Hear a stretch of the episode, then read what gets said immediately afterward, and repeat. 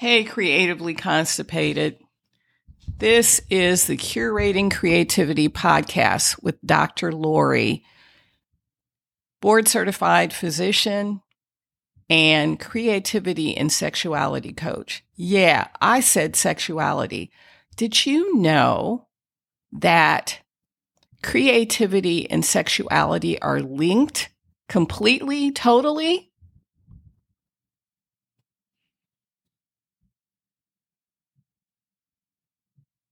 Creation, which is the one of the ultimate creative acts, but sexual energy, your sexuality allows you to be creative and passionate in every area of your life. I didn't always know this.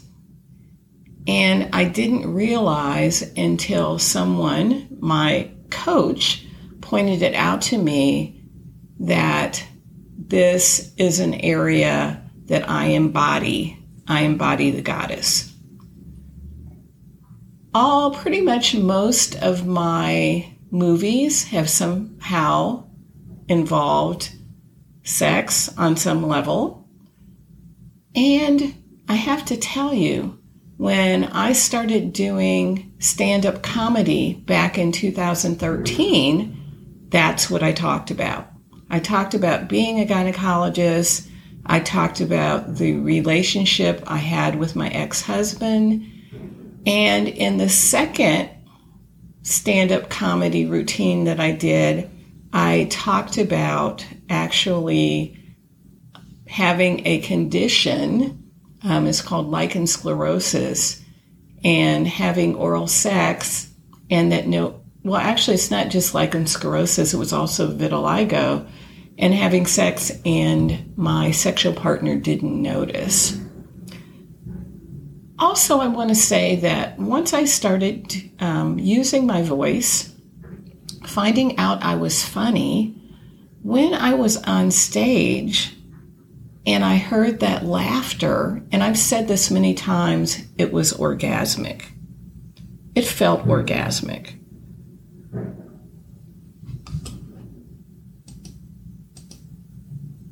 Sex is rather a limited description. We create all of the time, consciously or unconsciously. You know, we thrive on creativity. And if you want to just put it simply, creative energy is sexual energy and it holds immense power. Heather Ash Amara says that when you own your sexuality as your inner fire, you release it from being focused on your genitals and on the physical act of sex and free it to bring passion into all areas of your life. One of the things I've done, um, because as an older woman, you start to, well, you always kind of have a complex about your body in this society and as, particularly as a black woman. And as I started to age and gain a few pounds, I didn't necessarily feel powerful and sexy anymore. Even though I had started to claim my voice and embrace who I was as a creative being by writing doing stand up comedy art, I wanted to see what that beautiful sexual goddess looked like. So I did a boudoir photo shoot and the photographer was amazing. The actual posing wasn't necessarily fun, but when I saw myself, I was like, oh my God, who is that bold, creative goddess looking out from those photos. And I realize, I, I kind of realized that sexual energy and creativity were linked, but I didn't know it the way I know it now. And I knew you know, back in the day when I was married, and particularly the last few years of my marriage when I didn't even have sex with my husband, that I was feeling repressed. And actually, for a long time, I actually felt like my desires were not being heard or fulfilled. Now, obviously, I loved, you know, having my children. I didn't like being pregnant, but I loved my children. And I did love my husband at one point, but I always felt like I was in a cage or I was in a box or I had handcuffs on and not the handcuffs cuffs that are related to bondage and kinky sex. I just felt that I couldn't completely be myself. But once I was able to break free of all the shackles and the taboos about what a woman should be and also what a physician should be, and realize that I'm a unicorn, not only because I'm a black woman physician, and a reproductive endocrinology and infertility specialist, but also because medicine likes to put you in a box. And even though I started to use my creativity, I never felt at home. I never felt like I could speak my truth and be who I was. And so now, after I went to this audacious retreat with my business coach, Dr. Kimmy, and 10 other amazing women, including my BFF. And they saw something in me. They saw that goddess energy in me. I'm, you know, I'm not going to be in that box anymore. Not that I was anyway, because obviously I had taken those photos and I had shared, you know, a few on Instagram, but I'm going to stand in my power and I want you to stand in yours. And I imagine that you are feeling constrained, constricted, muzzled. And that's also happening in your sexuality and who you are as the divine feminine. So I want you to realize that once again, we are creating, co creating every day with the universe. Sexual energy is the basis of creativity, love, ambition, desire, and life. And it's super powerful. And if you can tap into that like I have, you can do anything.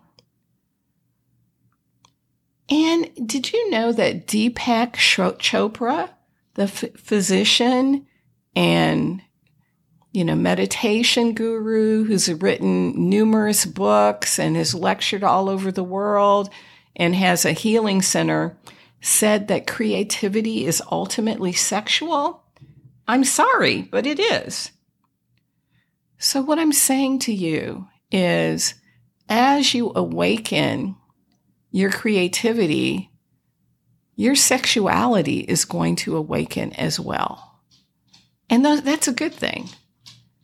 And it may be from a physical standpoint, but you can channel that create that sexuality into creative endeavors, whether it be making a film or writing a book or painting or being present in your life. Um, the other thing I mentioned is when I was getting a divorce, I started running. So I felt better about my body and I, that feeling better about my body was attractive to men as it did make me feel good as well. So we need to let go of the taboos um, around sexuality because they are inhibiting, blocking, making us not only creatively constipated, but sexually constipated. And it's okay to embody the goddess. I mean, our society, our patriarchal society often will muzzle people. Um, look at what happened to Marilyn Monroe, um, someone who, you know, at through the male gaze was overtly sexual, but was also very much misunderstood, as are many of us. So I can help you reclaim that part of yourself and understand that creativity is about sexual energy. It's about that sacral chakra, chakra number two. It's about reclaiming your divine feminine. Um, one of the things I've also done before I end here is I said to one of my friends, you know, I am going to start wearing beautiful lingerie every day, not just on what I consider a special occasion. And when I went to Paris, I was fitted appropriately for a bra. And I found that same um, brand um, on a website. And I ordered more, I'm going to call it I don't want to call it underwear. It just sounds so utilitarian, but lingerie. And I wear it every day and it makes me feel like a goddess. So everything, and it makes me feel creative. So everything that you do, your desires all come from that uh, second chakra.